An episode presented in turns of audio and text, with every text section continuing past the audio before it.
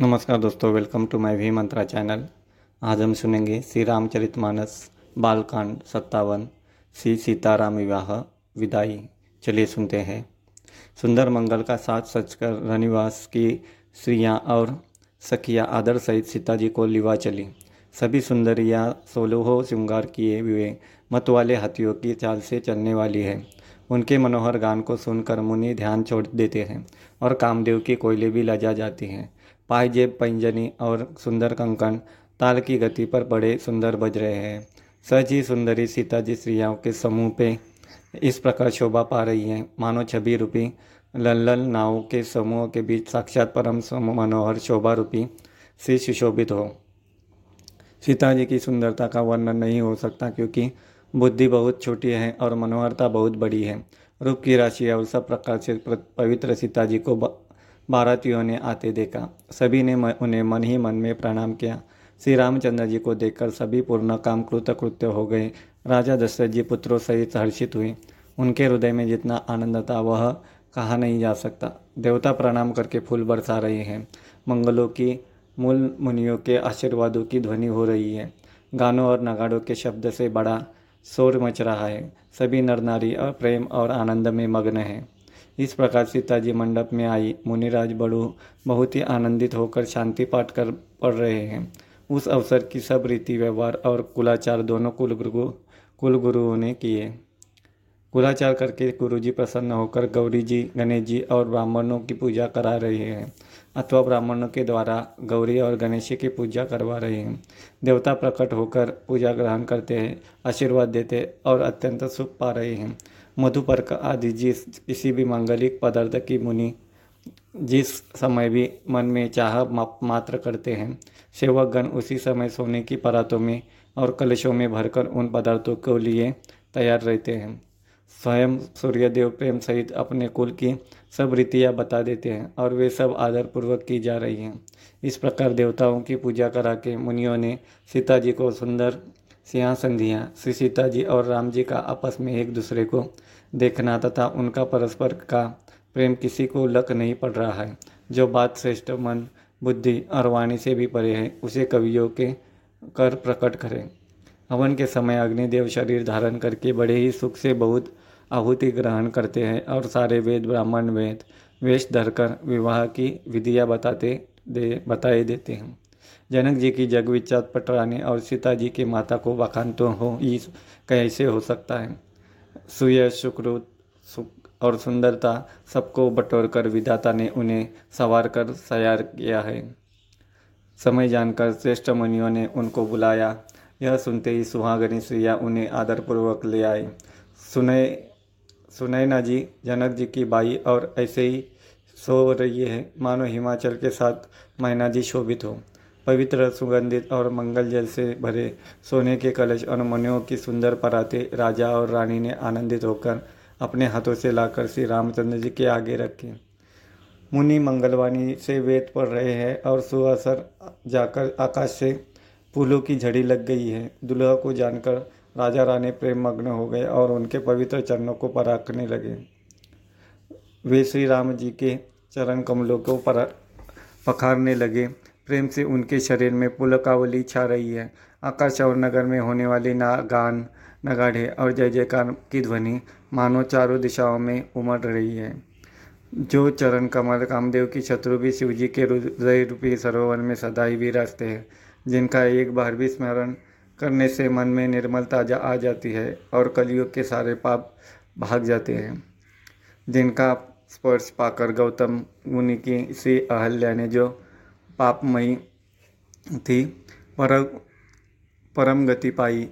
जिन चरणन कमलों का मकरंद रस शिवजी के मस्तक पर विराजमान है, जिसको देवता पवित्र की सीमा बताते हैं, मुनि और योगीजन अपने मन को भौरा बनाकर जिस चरण कमलों का सेवक करके मनोवांछित गति प्राप्त करते हैं, उन्हें चरणों को भाग्य के पात्र बड़भागी जन की जो को जनक जी धो रहे हैं। यह देखकर सब जय जयकार कर रहे हैं। दोनों कुलों के गुरुवर और कन्या की हथेलियों को मिलाकर साचार, शाकोच्चार करने लगे। परिग्रहण पणिग्रहण हुआ देखकर ब्रह्मादि देवता, मनुष्य, मुनि आनंद में भर गए। सुख के मुँह, मूल मूल दुल्हा को देखकर राजा रानी का शरीर पुलकित हो गया और हृदय में आनंद से उमड़ उठा। राजाओं के अलंकार स्वरूप महाराज जनक जी ने लोक और वेद की रीति को प्रयोग करके कन्यादान किया। जैसे हिमावन ने शिव जी को, पार्वती जी और सागर ने भगवान विष्णु की को श्री लक्ष्मी जी दी थी, वैसे ही जनक जी ने श्री रामचंद्र जी को सीता जी समर्पित की, जिससे विश्व में सुंदर, नवीन, कीर्ति अच्छा कीर्ति छा गई। विदेह कैसे विनंती करे? उस सावली मूर्ति ने तो उन्हें सचमुच विदेह ही कर दिया। विधि पूर्वक हवन करके गठजोड़ी की गई और भौरे होने लगी। जय ध्वनि, वंदी, वेद ध्वनि, मंगलवान, मंगलगान और नगाड़ों की ध्वनि सुनकर चतुर्थ देवगण हर्षित हो रहे और कल्पवृक्ष के फूलों को बसा रहे हैं। और वर और कन्या सुंदर भवरे दे रहे हैं। सब लोग आदरपूर्वक उन्हें देखकर नेत्रों का परम लाभ ले रहे हैं। मनोहर जोड़ी का वर्णन नहीं हो सकता, जो कुछ उपमा ही, उपमा कहूँ, वही थोड़ी लगी। श्री राम जी और श्री सीता जी की सुंदर परछाइयों मनियों के खंभों में जनगणना, जन जगमगा रही है। मानो कामदेव और रति बहुत से रूप धारण किए हुए हैं। श्री राम जी के अनुपम विवाह को देख रहे हैं। उन्हें कामदेव और रति का दर्शन ही की, लालसा और संकोच की, संकोच ही कम नहीं है, अर्थात बहुत है। इसलिए वे मानो बार बार प्रकट होते और छिपते हैं। सब देखने वाले आनंद मग्न हो गए और जनक जी की भांति सभी अपनी सुध भूल गए। मुनियों ने आनंदपूर्वक भावरे फिराई और नेक सहित सब रीतियों को पूरा किया। श्री रामचंद्र जी सीता के सिर में सिंदूर दे रहे हैं। यह शोभा किसी प्रकार भी कही नहीं जाती। मानो कमल को लाल परख से अच्छी तरह भरकर अमृत के लोभ से सांप चंद्रमा को भूषित कर रहा है। राम की, राम के हाथ को कमल की सुंदर को परख की श्री राम की श्याम भुजा को सांप की और सीता जी के मुख को चंद्रमा की उपमा दी गई। फिर वशिष्ठ जी ने आज्ञा दी, जब दुल्हा और दुल्हन एक आसन पर बैठे। मानो,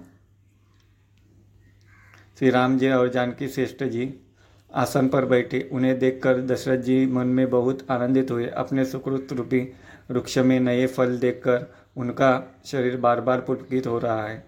चौ, चौदह भुवनों में उत्साह भर गया। सब सबने कहा कि श्री रामचंद्र जी का विवाह हो गया।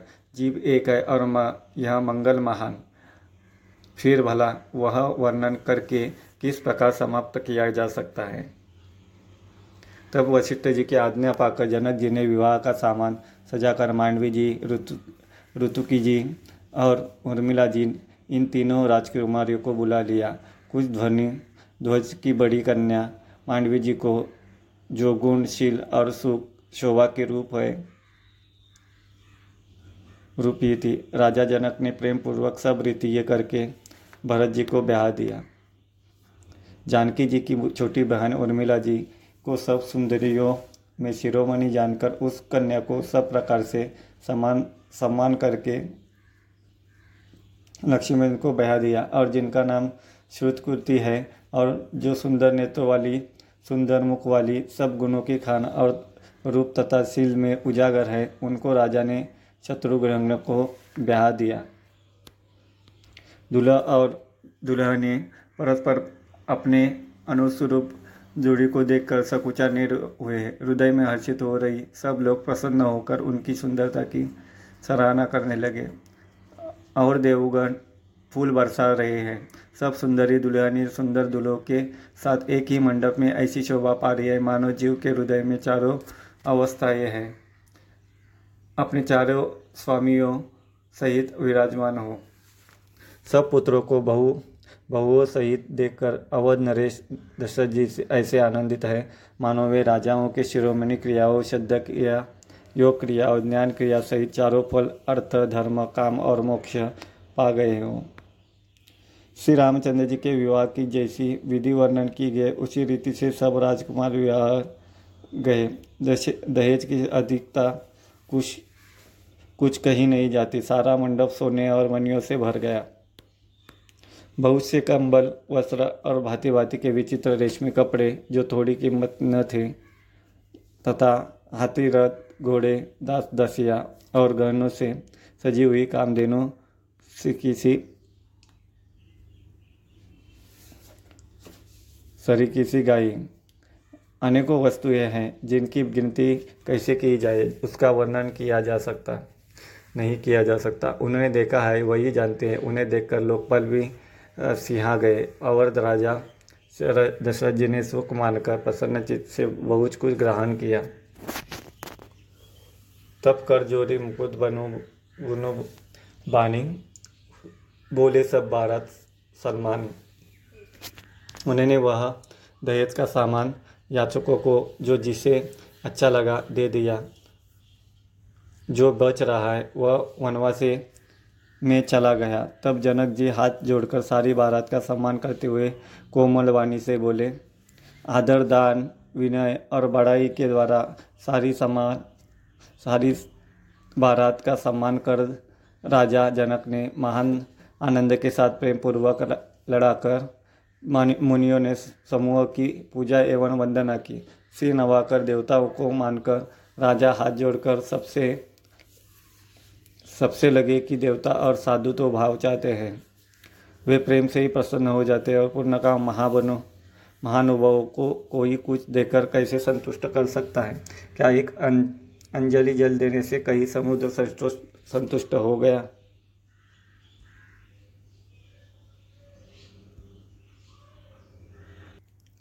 जिनका स्पर्श पाकर गौतम मुनि की श्री अहिल्या ने जो पापमयी थी, परम गति पाई। जिन कमलों का मकर मकरंद रस शिवजी के मस्तक पर विराजमान है, जिसको देवता पवित्रता की सीमा बताते हैं। मुनि और योगीजन अपने मन को भौरा बनाकर जिन चरण कमलों का सेवन करके मनोवांचित गति प्राप्त करते हैं, उन्हीं चमर चरणों को भाग्य के पात्र जनक जी धो रहे हैं। यह देखकर जब सब जय जयकार कर रहे हैं, दोनों कुलों के गुरुवर और कन्या ही की हथेलियाँ को मिलाकर शाकोच्चार करने लगे। पानी ग्रहण हुआ देखकर ब्राह्मदी देवता मनुष्य और मुनि आनंद में भर गए। सुख के मूल दुल्ह को देखकर राजा रानी का शरीर पुलकित हो गया और हृदय आनंद से उमंग उठा। राजाओं के अलंकार स्वरूप महाराज जनक जी ने लोक और वेद की रीति के करके कन्यादान किया। जैसे हिमवान ने शिव जी को पार्वती जी और सागर ने भगवान विष्णु को लक्ष्मी जी दी थी, वैसे ही जनक जी ने श्री रामचंद्र जी को सीता जी समर्पित की, जिससे विश्व में सुंदर नवीन कीर्ति छा गई। विदेह कैसे विनती करे उस सावली मूर्ति ने तो उन्हें सचमुच विदेह ही कर दिया। विधि पूर्वक हवन करके गठजोड़ी की गई और भौरे होने लगी। जय ध्वनि, वंदी ध्वनि, वेद ध्वनि गंगलकान और नगाड़ों की ध्वनि सुनकर चतुर देवगण हर्षित हो रहे हैं और कल्प वृक्ष के फूलों को बरसा रहे हैं। वर और कन्या सुंदर भवरे दे रहे हैं। सब लोग आदरपूर्वक मित्रों का परम लाभ उठा रहे हैं। मनोहर जोड़ी का वर्णन नहीं हो सकता, जो कुछ उपमा कहूँ वही थोड़ी होगी। श्री राम जी और श्री सीता जी की सुंदर परछाई मणियों के खम्भों के जगमगा रही है और मानो कामदेव और रति बहुत से रूप धारण करके श्री राम जी के अनुपम विवाह को देख रहे हैं। उन्हें दर्शन की लालसा और संकोच दोनों ही काम नहीं है। इसलिए वे मानो बार बार प्रकट होते और छिपते हैं। सब देखने वाले आनंदमग्न हो गए और श्री जनक जी भाती सभी अपनी सुध भूल के लिए मुनियों ने आनंदपूर्वक भौरे फिराई और नेक सहित सब रीतियों को पूरा किया। श्री रामचंद्र जी सीता जी के सिर में सिंदूर दे रहे। यह शोभा किसी प्रकार कही नहीं जा सकती। मानो कमल को लाल पराग से अच्छी तरह भरा कर अमृत के लोभ से सांप चंद्रमा को भूषित कर रहा है। राम के हाथ को कमल की, सिंदूर को पराग की, श्री राम को शाम को भुजा को भुजा को सांप की। सीता जी के मुख को चंद्रमा की उपमा दी गई। फिर वशिष्ठ जी ने आज्ञा दी, तब दूल्हा और दुल्हन एक आसन पर बैठे। श्री राम जी और जानकी जी श्रेष्ठ आसन पर बैठे। उन्हें देखकर दशरथ जी मन में बहुत आनंदित हुए। अपने सुकृत रूपी कल्पवृक्ष में नए फल आए देखकर उनका शरीर बार बार पुलकित हो रहा है। चौदह भुवनों में उत्साह भर गया। सबने कहा कि श्री रामचंद्र जी का विवाह हो गया। जीव एक है और यह मंगल महान है। फिर भरा वह वर्णन करके किस प्रकार समाप्त किया जा सकता है? तब वशिष्ठ जी की आज्ञा पाकर जनक जी ने विवाह का सामान सजाकर मांडवी जी श्रुतुकिर जी और उर्मिला जी, उन तीनों राजकुमारियों को बुला लिया। कुश ध्वज की बड़ी कन्या मांडवी जी को, जो गुणशील, सुख और शोभा की रूप है, रूप थी, जो राजा जनक ने प्रेम पूर्वक सब रीतियाँ करके भरत जी को ब्याह दिया। जानकी जी की छोटी बहन उर्मिला जी को सब सुंदरियों में शिरोमणि जानकर, उस कन्या को सब प्रकार के सम्मान करके लक्ष्मी जी, लक्ष्मण जी को ब्याह दिया। और जिनका नाम श्रुत कीर्ति है और जो सुंदर नेत्रों वाली, सुंदर मुख वाली सब गुणों की खान और रूप तथा सिल में उजागर उनको राजा ने शत्रुघ्न को ब्याह दिया।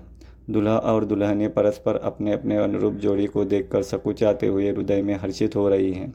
सब लोग प्रसन्न होकर उनकी सुंदरता की सराहना करते हैं और देवगण फूल बरसा रहे हैं। सब सुंदरी दुल्हनिए सुंदर दुल्हों के साथ एक ही मंडप में ऐसी शोभा पा रही है। मानव जीव के हृदय में चारों अवस्थाएँ जागृत, स्वप्न सुषुप्ति और तुरीय अपने चारों स्वामियों, विश्व तेजस प्राज्ञा और ब्रह्म सहित विराजमान हूँ। सब पुत्रों को, बहुओं सहित देखकर अवध नरेश दशरथ जी ऐसे आनंदित है। मानो वे राजाओं के शिरोमणि क्रियाओं यज्ञ क्रिया श्रद्धा क्रिया योग क्रिया और ज्ञान क्रिया सहित चारों फल, अर्थ, धर्म, काम और मोक्ष पा गए हो। श्री रामचंद्र जी के विवाह की जैसी विधि वर्णन की गई। उसी रीति से सब राजकुमार विवाह गए। दहेज की अधिकता कुछ नहीं कही जाती। सारा मंडप सोने और मनियों से भर गया। बहुत से कंबल, वस्त्र और भांति भांति के विचित्र रेशमी कपड़े जो थोड़ी कीमत के न थे, अर्थात बहुमूल्य थे, तथा हाथी, रथ, घोड़े, दास, दासिया और गहनों से सजी हुई कामधेनु शरीक गाय आदि अनेक वस्तुएँ हैं जिनकी जिनकी गिनती कैसे की जाए, उनका वर्णन नहीं किया जा सकता। जिन्होंने देखा है, वही जानते हैं। उन्हें देखकर लोकपाल भी सिहा गए। अवध राज दशरथ जी ने सुख मानकर प्रसन्न चित्त से बहुत कुछ ग्रहण किया। उन्होंने वह दहेज का सामान याचकों को जो जिसे अच्छा लगा दे दिया। जो बच रहा, वह जानवासे में चला आया। तब जनक जी हाथ जोड़कर सारी बात, बारात का सम्मान करते हुए कोमल वाणी से बोले, आदर, दान, विनय और बड़ाई के द्वारा सारी बारात पा, बारात का सम्मान कर राजा जन के, जनक ने महान आनंद के साथ प्रेम पूर्वक लड़ाकर मुनियों के समूहों की पूजा एवं वंदना की। सिर नवाकर देवताओं को मानकर राजा हाथ जोड़कर सबसे कहने लगे कि देवता और साधु तो भाव ही चाहते हैं। वे प्रेम से ही प्रसन्न हो जाते। उन पूर्ण काम महानुभावों को कोई कुछ देकर कैसे संतुष्ट कर सकता है? क्या एक अंजलि जल देने से कहीं समुद्र संतुष्ट हो सकता है। फिर जनक जी भाई सहित हाथ जोड़कर कौशलाधीश दशरथ जी से स्नेहशील और सुंदर प्रेम से सान कर मनोहर वचन बोले, हे राजन, आपके साथ संबंध हो जाने से अब हम सब प्रकार से बड़े हो गए। इस राजपट सहित हम दोनों को आप बिना दाम के लिए हुए हुए सेवक ही समझिएगा। इन लड़कियों को टहलनी मानकर नई नई दया करके पालन कीजिएगा। मैंने बड़ी ठिठाई ढिठाई की कि आपको यहाँ बुला भेजा। अपराध क्षमा कीजिएगा। फिर सूर्यकुल के भूषण दशरथ जी ने समझी, जनक जी को संपूर्ण सम्मान का निधि कर दिया। इतना सम्मान किया कि वे सम्मान के भंडार ही खो गए। उनकी परस्पर ही की विनय कही नहीं जाती। दोनों के हृदय में प्रेम से परिपूर्ण है। देवतागण फूल बरसा रहे राजा जनवासी को चले। नगाड़े की ध्वनि, जय ध्वनि और वेद ध्वनि, वेद की ध्वनि हो रही है। आकाश और नगर में दोनों में खूब कौतूहल हो रहा है। आनंद छा रहा है। तब मुनीश्वर के आज्ञा पाकर सुंदरी सखिया मंगल गान गा करती हुई दुल्हनी को दुल्हनों सहित दुल्हों को लिवाकर कोहबर कोहबर को चली। सीता जी बार बार राम जी को देखती है और सकुचा जाती है, पर उनका मन नहीं सकुचाता। प्रेम के प्यासे उनके नेत्र सुंदर मछलियों की छवि को हर रहे हैं। श्री रामचंद्र जी का सावला शरीर स्वभाव से ही सुंदर है। उसकी शोभा करोड़ों कामदेवों को लजाने वाली है। महावर से युक्त चरण कमल बड़े सुहाने लगते हैं, जिन पर मुनियों के मन रूपी भौरे सदा छाए रहते हैं। पवित्र और मनोहर पीली धोती प्रातःकाल के सूर्य और बिजली की ज्योति को हरे लेती है। कमर में सुंदर किंकिनी और कटिसूत्र है। विशाल भुजाओं में सुंदर आभूषण सुशोभित है। पीला जनेऊ महान शोभा दे रहा है। हाथ की अंगूठी चित्तों को चुरा लेती है। ब्याह के सब साजे सजे, साजे हुए वे शोभा पा रहे हैं।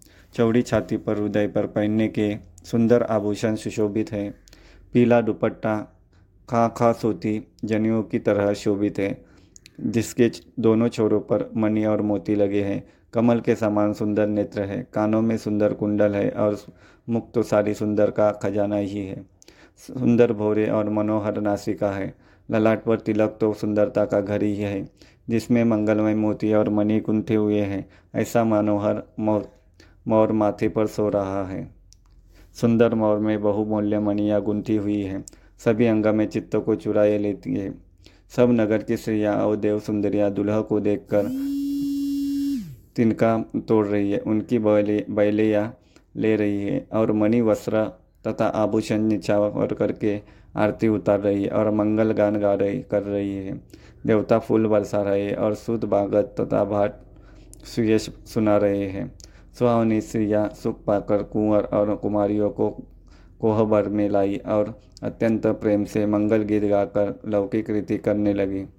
पार्वती जी श्री रामचंद्र जी को लहो कर वर वधु का परस्पर ग्रास देना सिखाती है और सरस्वती जी सीता जी को सिखाती है। रनिवास हास हास विलास के आनंद में मग्न है। श्री राम जी और सीता जी को देख देख कर सभी जन्म का परम फल प्राप्त कर रही है। अपने हाथ में मणियों में सुंदर रूप के भंडार श्री रामचंद्र जी की परछाई दिख रही है। यह देखकर जानकी जी दर्शन में वियोग होने के भय से बाहु रूपी लता को और दुष्टि को हिलाती डुलाती नहीं है। उस समय के हँसी खेल और विनोद का आनंद और प्रेम कहा नहीं जा सकता। उसे सखिया ही जानती है। तदनंतर वर कन्याओं को सब सुंदर सखिया जनवा से को लिवा चली। उस समय नगर और आकाश में जहाँ सुनिए, वही आशीर्वाद की ध्वनि सुनाई दे रही है और महान आनंद छाया है। सभी ने प्रसन्न मन से कहा कि सुंदर चारों जोड़ियाँ चिरंजीवी हो। योगीराज सिद्ध मुनीश्वर और देवताओं ने प्रभु श्री रामचंद्र जी को देखकर दुदुम्बी बजाई और हर्षित होकर फूलों की वर्षा करते हुए तथा जय हो जय हो कहते हुए वे अपने अपने लोक को चले। तब सब कुमार बघुओं सहित पिताजी के पास आए। ऐसा मालूम होता था, मानो शोभा, मंगल और आनंद से भरकर जनवासा उमर पड़ा हो। फिर बहुत प्रकार की रसोई बनी। जनक जी ने बारातियों को बुला भेजा। राजा दशरथ जी ने पुत्रों सहित गमन किया। अनुप्रम वस्त्रों के पावड़े पड़ते जाते हैं। आदर के साथ सबके चरण धोए और सबको यथा योग्य पीढ़, पीठों पर बैठाया। तब जनक जी ने अवधपति दशरथ जी के चरण धोए उनका शील और स्नेह वर्णन नहीं किया जा सकता। फिर श्री रामचंद्र जी के चरण कमलों को धोया जो श्री शिव जी के हृदय कमल में छिपे रहते हैं, तीनों भाइयों को श्री रामचंद्र जी के समान जानकर जनक जी ने उनके भी चरण अपने हाथों से धोए। राजा जनक जी ने सभी को उचित आसन दिए और सब परसने वाले को बुला लिया। आदर के साथ पत्तल, पत्तलें पड़ने लगी, जो मनियों के पत्तों से सोने की कील लगाकर बनाई गई थी। चतुर और विनित रसोइयों, सुंदर, स्वादिष्ट और पवित्र बाल भात और गाय का सुगंध घी क्षण भर के सबके सामने परस गए। सब लोग पंचकौर के करके अर्थात प्राणाय स्वाहा, अपानया स्वाहा, व्यानाय स्वाहा, उदानया स्वाहा और समानया स्वाहा, इन मंत्रों को उच्चारण करते हुए पहले पाँच ग्लास लेकर भोजन करने लगे। गाली का गाला, गाना सुनकर वे अत्यंत प्रेम मग्न हो गए। अनेकों तरह के अमृत के समान स्वादिष्ट पकवान परसे गए, जिनका बखान नहीं हो सकता। चतुर्रसियों नाना प्रकार के व्यंजन परसने लगे। उनका नाम कौन जानता है? चार प्रकार के चर्व्य, चोष्ट, लेह, पेय अर्थात चबाकर, चूसकर, चाटकर और पीना खाने योग्य भोजन की विधि कही गई है। उनमें से एक एक विधि के इतने पदार्थ बने थे कि जिनका वर्णन नहीं किया जा सकता। छऊ रसों के बहुत तरह के सुंदर स्वादिष्ट व्यंजन हैं। एक एक रस के अनगणित प्रकार के बने हैं। भोजन के समय पुरुष और स्त्रियों के नाम ले लेकर स्त्रियाँ मधुर ध्वनि से गालियाँ दे रही है। समय की सुहावनी गाली शुभी शोभित हो रही है। उसे सुनकर समाज सहित राजा दशरथ जी हंसे रहे हैं। इस रीति से सभी ने भोजन किया और तब सबको आदर सहित आचमन, हाथ मुँह धोने के लिए जल दिया गया। फिर पान देकर जनक जी ने समाज सहित दशरथ जी का पूजन किया।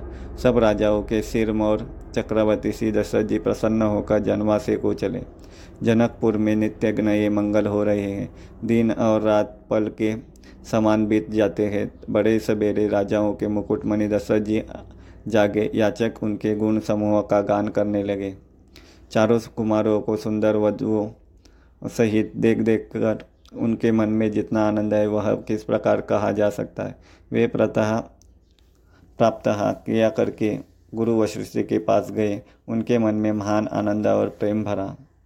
राजा प्रणाम और पूजन करके फिर हाथ जोड़कर मानो अमृत में डुबोई हुई वाणी से बोले, हे मुनिराज, सुनिए, आपकी कृपा से आज मैं पूर्ण काम हो गया। हे स्वामीना, अब सब ब्राह्मणों को बुलाकर उनको सब तरह कहने कपड़ों से सजी हुई गाय दीजिए। यह सुनकर गुरुजी ने राजा की बड़ाई करके फिर मुनिगणों को बुलवा भेजा। तब वामदेव देव ऋषि नारद, वाल्मीकि, जाबाली और विश्वामित्र आदि तपस्वी श्रेष्ठ मुनियों के समूह के समूह आए। राजा ने सबको दंडवत प्रणाम किया और प्रेम सहित पूजन करके उन्हें उत्तम आसन दिए चार लाख उत्तम गायें मंगवाई, जो कामधेनुओं के समान अच्छे स्वभाव वाली और सुहावनी थी। उन सबको सब प्रकार से गहनों कपड़ों से सजाकर राजा ने प्रसन्न होकर भूदेव ब्राह्मणों को दिया। राजा बहुत तरह से विनती कर रहे कि जगत में मैंने आज ही जीने का लाभ पाया। ब्राह्मणों से आशीर्वाद पाकर राजा आनंदित हुए, फिर याचकों के समूह को बुला लिया। बुलवा लिया और सबको उनकी रुचि पूछकर सोना, वस्त्र, मणि, घोड़ा, हाथी और रस जिस जिसने जो चाहा सो सूर्यकुल को आनंदित करने वाले दशरथ जी ने दिए। वे सब गुणानुवाद गाते और सूर्यकुल के स्वामी की जय हो जय हो जय हो कहते हुए चले। इस प्रकार के रामचंद्र जी के विवाह का उत्सव हुआ, जिन्हें सहस्र मुख है। वे शेष जी के उसका वर्णन भी नहीं कर सकते। बार बार विश्वामित्र जी के चरणों में सिर नवाकर राजा कहते, हैं हे मुरिराज यह सब सुख के आपके कृपा कटाक्ष का प्रसाद है। राजा दशरथ जी जनक जी के स्नेह स्नेहशील करनी और ऐश्वर्य की सब प्रकार से सराहना करते हैं। प्रतिदिन उठकर अयोध्या नरेश विदा मांगते हैं, पर जनक जी उन्हें प्रेम से रख लेते हैं। आदर नित्य नया बढ़ता जाता है। प्रतिदिन हज़ारों प्रकार से मेहमानी होता, होती है। नगर में नित्य नया आनंद और उत्साह रहता है। दशरथ जी का जाना किसी को नहीं सुहाता। इस प्रकार बहुत दिन बीत गए। मानो भारत स्नेह की रस्सी से बंध गए हैं। तब विश्वामित्र जी और सतानंद जी ने जाकर राजा जनक को समझा कर कहा यद्यपि आपने स्नेहवश उन्हें नहीं छोड़ सकते तो भी अब दशरथ जी को आज्ञा दीजिए। हे नाथ बहुत अच्छा कहकर जनक जी ने मंत्रियों को बुलवाया और वे आए। जय जीव कहकर उन्होंने मस्तक नवाया। जनक जी ने कहा अयोध्या नाथ जलना चा, चाहते हैं भीतर रनिवास में खबर करे दो। यह सुनकर मंत्री, ब्राह्मण, सभासद और राजा जनक भी प्रेम के वश हो गए। जनकपुर वासियों ने सुना कि बारात जाएगी, तब वे व्याकुल होकर एक दूसरे से पूछने लगे, जाना सत्य है? यह सुनकर सब ऐसे उदास हो गए, मानो संध्या के समय कमल सकुचा गए हैं। आते समय जहाँ जहाँ बाराती ठहरे थे, वहाँ वहाँ बहुत प्रकार का सीधा रसोई का सामान भेजा गया। उनके अनेकों प्रकार के मेवे, पकवान और भोजन की सामग्री प्रकानी नहीं जा सकती। अनगणित बैलों और कहारों पर भर भर कर भेजी गई। साथ ही जनक जी ने अनेकों सुंदर शयाएँ भेजी। एक लाख घोड़े और पच्चीस हज़ार रथ सब नक्शे सिक्का तक ऊपर से नीचे तक सजाए हुए। दस हज़ार सजे हुए मत वाले हाथी, जिन्हें देखकर दिशाओं के हाथी भी लजा जाते हैं। गाड़ियों में भर भर कर सोना, वस्त्र और रत्न, जवाहरत और भैंस, गाय तथा और भी नाना प्रकार की चीज़ें दी। जनक जी ने फिर से अपरिमित दहेज दिया, जो कहा नहीं जा सकता और जिसे देखकर लोकपालों को के लोगों की संपदा भी थोड़ी नहीं जान पड़ती। इस प्रकार सब सामान सामान सजाकर राजा जनक ने अयोध्या पीढ़ी को भोज, भेज दिया। बारात चलेगी, यह सुनते ही सब रानियाँ ऐसी विकल हो गई, मानो थोड़े जल में मछलियाँ छटपटा रही है। वे बार बार सीता जी को गोद कर लेती है और आशीर्वाद देकर सिखावन देती है, तब तुम सदा अपनी पति की प्यारी हो, तुम्हारा सुहाग अचल हो, हमारी ही यही आशीष है।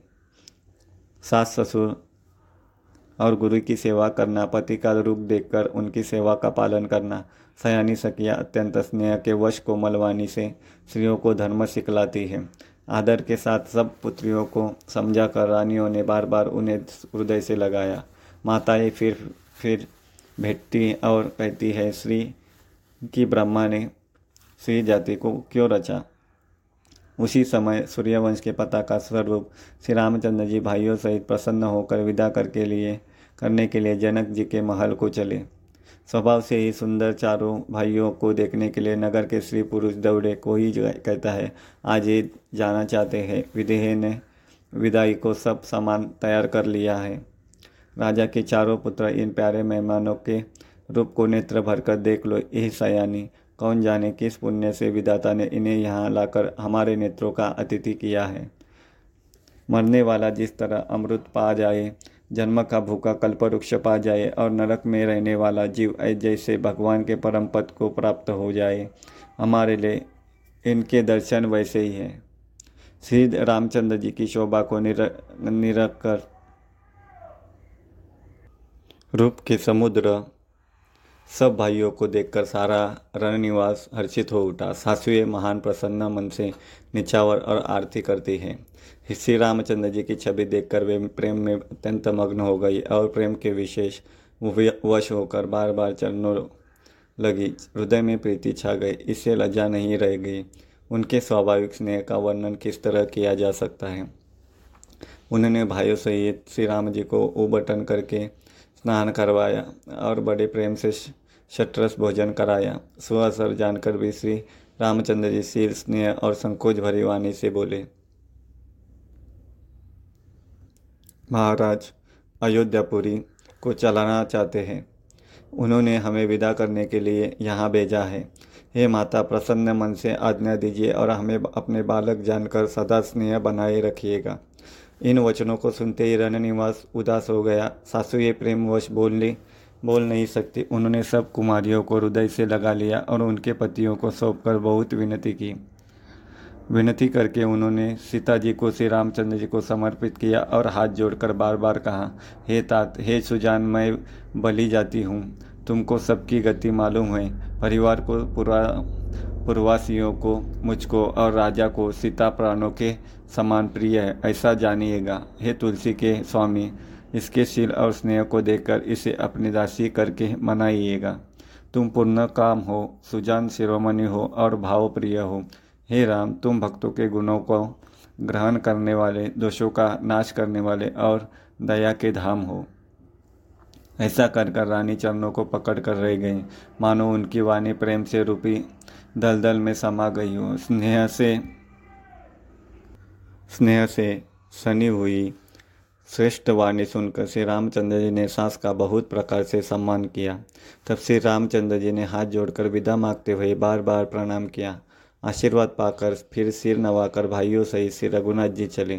श्री राम जी की सुंदर मधुर मूर्ति को हृदय में लाकर सब रानियाँ स्नेह से शिथिल हो गई। फिर धीरज धारण करके कुमारियों को बुलाकर माताएँ बार बार उन्हें भेंटने लगी। पुत्रियों को पहुंचाती है, फिर लौटकर मिलती है। परस्पर में कुछ थोड़ी प्रीति नहीं बढ़ी। बार बार मिलती हुई माताओं को सखियों ने अलग कर दिया। जैसे हाल की ब्याई हुई गाय को कोई उसके बालक बछड़े से अलग कर दे। सब स्त्री पुरुष और सखियों सहित सारा रणनिवास प्रेम के विशेष हो रहा है।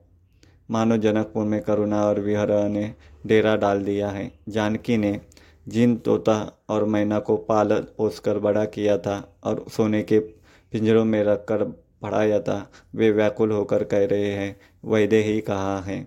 उनके ऐसे वचनों को सुनकर धीरज किसको नहीं त्याग देगा? जब पक्षी और पशु तक इस तरह विकल हो गए, तब मनुष्यों की दशा कैसे कही जा सकती है?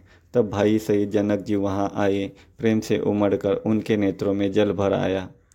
वे परम वैराग्यवान कहलाते थे, पर सीता जी को देखकर उनका भी धीरज भाग गया। राजा ने जानकी जी को हृदय से लगा लिया। ज्ञान की महान मर्यादा मिट गई। सब बुद्धिमान मंत्री उन्हें समझाते हैं। तब राजा ने विषाद करने का समय न जानकर विचार किया। बार बार पुत्रियों को हृदय से लगाकर सुंदर सजी हुई पालकियाँ मंगवाई। सारा परिवार में विवश प्रेम में विवश है। राजा ने सुंदर मुहूर्त जानकर सिद्धि सहित गणेश जी का स्मरण करके कन्याओं को पालकियों पर चढ़ाया। राजा ने पुत्रियों को बहुत प्रकार से समझाया और उन्हें स्त्रियों का धर्म और कुल की रीति सिखाई। बहुत से दासी दास दिए जो सीता जी के प्रिय और विश्वास पात्र सेवक थे। सीता जी को चलते समय जनकपुरवासी व्याकुल हो गए। मंगल की राशि शुभ अशुभ शुभ शकुन हो रही है। ब्राह्मण और मंत्रियों के समाज सहित राजा जनक जी उन्हें पहुँचाने के लिए साथ चले। समय देखकर बाजे बजने लगे। बारातियों ने रथ हाथी जोड़ घोड़े सजाए। दशरथ जी ने सब ब्राह्मणों को बुला लिया और उन्हें दान और सम्मान से परिपूर्ण कर दिया। उनके चरण कमलों की धूली सिर पर नर धरकर और आशीष पाकर राजा आनंदित हुए और गणेश जी का स्मरण करके उन्होंने प्रस्थान किया। मंगलों के मूल अनेकों शकुन हुए। देवता हर्षित होकर फूल बरसा रहे और अप्सराएँ गान गा रही है। अव, अवधपति दशरथ जी नगाड़े बजाकर आनंदपूर्वक अयोध्यापुरी चले। राजा दशरथ जी ने विनती करके प्रतिष्ठित जनों को लौटाया और आदर के साथ सब मांगा, मांगनों मांगनों को बुलवाया। उनको गहने, कपड़े, घोड़े, हाथी दिए और प्रेम से पुष्ट करके सबको संपन्न अर्थात बलयुक्त कर दिया। वे सब बार बार विरुदावली बखान कर और श्री रामचंद्र जी को देखकर हृदय में रख कर लौटे कौशलादी दशरथ जी बार बार लौटने को कहते हैं, परंतु जनक जी प्रेमवश लौटना नहीं चाहते। दशरथ जी ने फिर सुहावने वचन कहे, हे राजन, बहुत दूर आ गए, अब लौटिए। फिर राजा दशरथ जी रथ से उतर कर खड़े हो गए। उनके नेत्रों में प्रेम से का, प्रेम का प्रभाव बढ़ गया। तब जनक जी ने हाथ जोड़कर मानो स्नेह रूपी अमृत में डूबो कर वचन बोले, मैं किस तरह बनाकर विनती करूँ? हे महाराज, आपने मुझे बड़ी बढ़ाई दी है। अयोध्यानाथ दशरथ जी ने अपने स्वजन समाज को सब प्रकार से सम्मान किया। उनके आपस में के मिलने में अत्यंत विनय थी और इतनी प्रीति थी जो हृदय में समाई न थी। जनक जी ने मुनि मंडली को सिर नवाया और सभी से आशीर्वाद पाया। फिर आदर के साथ वे रूप रूपशील और गुणों के निदान सब भाइयों से, अपने दामादों से मिले और सुंदर कमल के समान हाथों को जोड़कर ऐसे वचन बोले, जो मानो प्रेम से ही जन्मे हों। हे राम जी, मैं किस प्रकार आपकी प्रशंसा करूँ? आप मुनियों और महादेव जी की मन में रूपी मानसरोवर के हंस है। योगी लोग जिनके जिनके लिए क्रोध, मोह, ममता और मत को त्याग कर योग साधन कहते हैं, जो सर्वव्यापक, ब्रह्म, अव्यक्त, अविनाशी, चिन चिदानंदा, निर्गुण और गुणों की राशि है। जिनको मन सहित वाणी नहीं जानती और जब जिनका अनुमान ही करते हैं, कोई तर्कना नहीं कर सकते, जिनकी महिमा को वेद नेति कहकर वर्णन करता है और जो तीनों कालों में एक रस सर्वदा और सर्वदा निर्विकार रहते हैं। वे ही समस्त सुखों के मूल मेरे नेत्रों के विषय हुए। ईश्वर के अनुकूल होने पर जगत में जीव को सब लाभ ही लाभ हैं। आपने मुझे सभी प्रकार से बढ़ाई दी और अपना जन्म जानकर अपना लिया। यदि ये दस हज़ार सरस्वती और शेष हो और करोड़ों कल्पों तक गणना करते हैं तो भी हे रघुनाथ जी सुनिए, मेरे सौभाग्य और आपके गुणों की कथा कहकर समाप्त नहीं की जा सकती। मैं जो कुछ कह रहा हूँ, वह अपने इस एक ही बल पर कि आप अत्यंत थोड़े प्रेम से प्रसन्न हो जाते हैं। मैं बार बार हाथ जोड़कर यह माँगता हूँ कि मेरा मन भूलकर भी आपके राजचरणों को न छोड़े। जनक जी के श्रेष्ठ वचनों को सुन, जो मानो प्रेम से तुष्ट, पुष्ट किए गए थे, पूर्ण काम से राम रामचंद्र जी संतुष्ट हुए। उन्होंने सुंदर विनती करके पिता दशरथ जी, गुरु विश्वामित्र जी और कुल गुरु वशिष्ठ जी के समान जानकर ससुर जनक जी का सम्मान किया। फिर जनक जी ने भरत जी से विनती की और प्रेम के साथ मिलकर फिर उन्हें आशीर्वाद दिया। फिर राजा ने लक्ष्मण जी और शत्रुघ्न से मिलकर उन्हें आशीर्वाद दिया। वे परस्पर प्रेम के वश होकर बार बार आपस में सिर नवाने लगे। जनक जी बार बार विनती और बढ़ाई करके श्री रघुनाथ जी सब भाइयों के साथ चले। जनक जी ने जाकर विश्वामित्र जी के चरण पकड़ लिए और उनके चरणों के रच को सिर और नेत्रों में लगाया। उन्होंने, हे मनुष्वर सुनी, आपको सुंदर दर्शन से भी कुछ भी दुर्लभ नहीं है। मेरे मन में ऐसा विश्वास है, जो सुख और सुयश लोग पाल चाहते, परंतु असंभव समझ कर जिसका मनोरथ कहते हुए सकुचाते हैं। हे स्वामी, वही सुख और सुयश मुझे सुलभ हो गया। सारी सिद्धियाँ आपके दर्शनों की अनुगामिनी अर्थात पीछे पीछे चलने वाली है। इस प्रकार बार बार विनती की और सिर नवाकर तथा उनसे आशीर्वाद पाकर राजा जनक लौटे। धन्यवाद।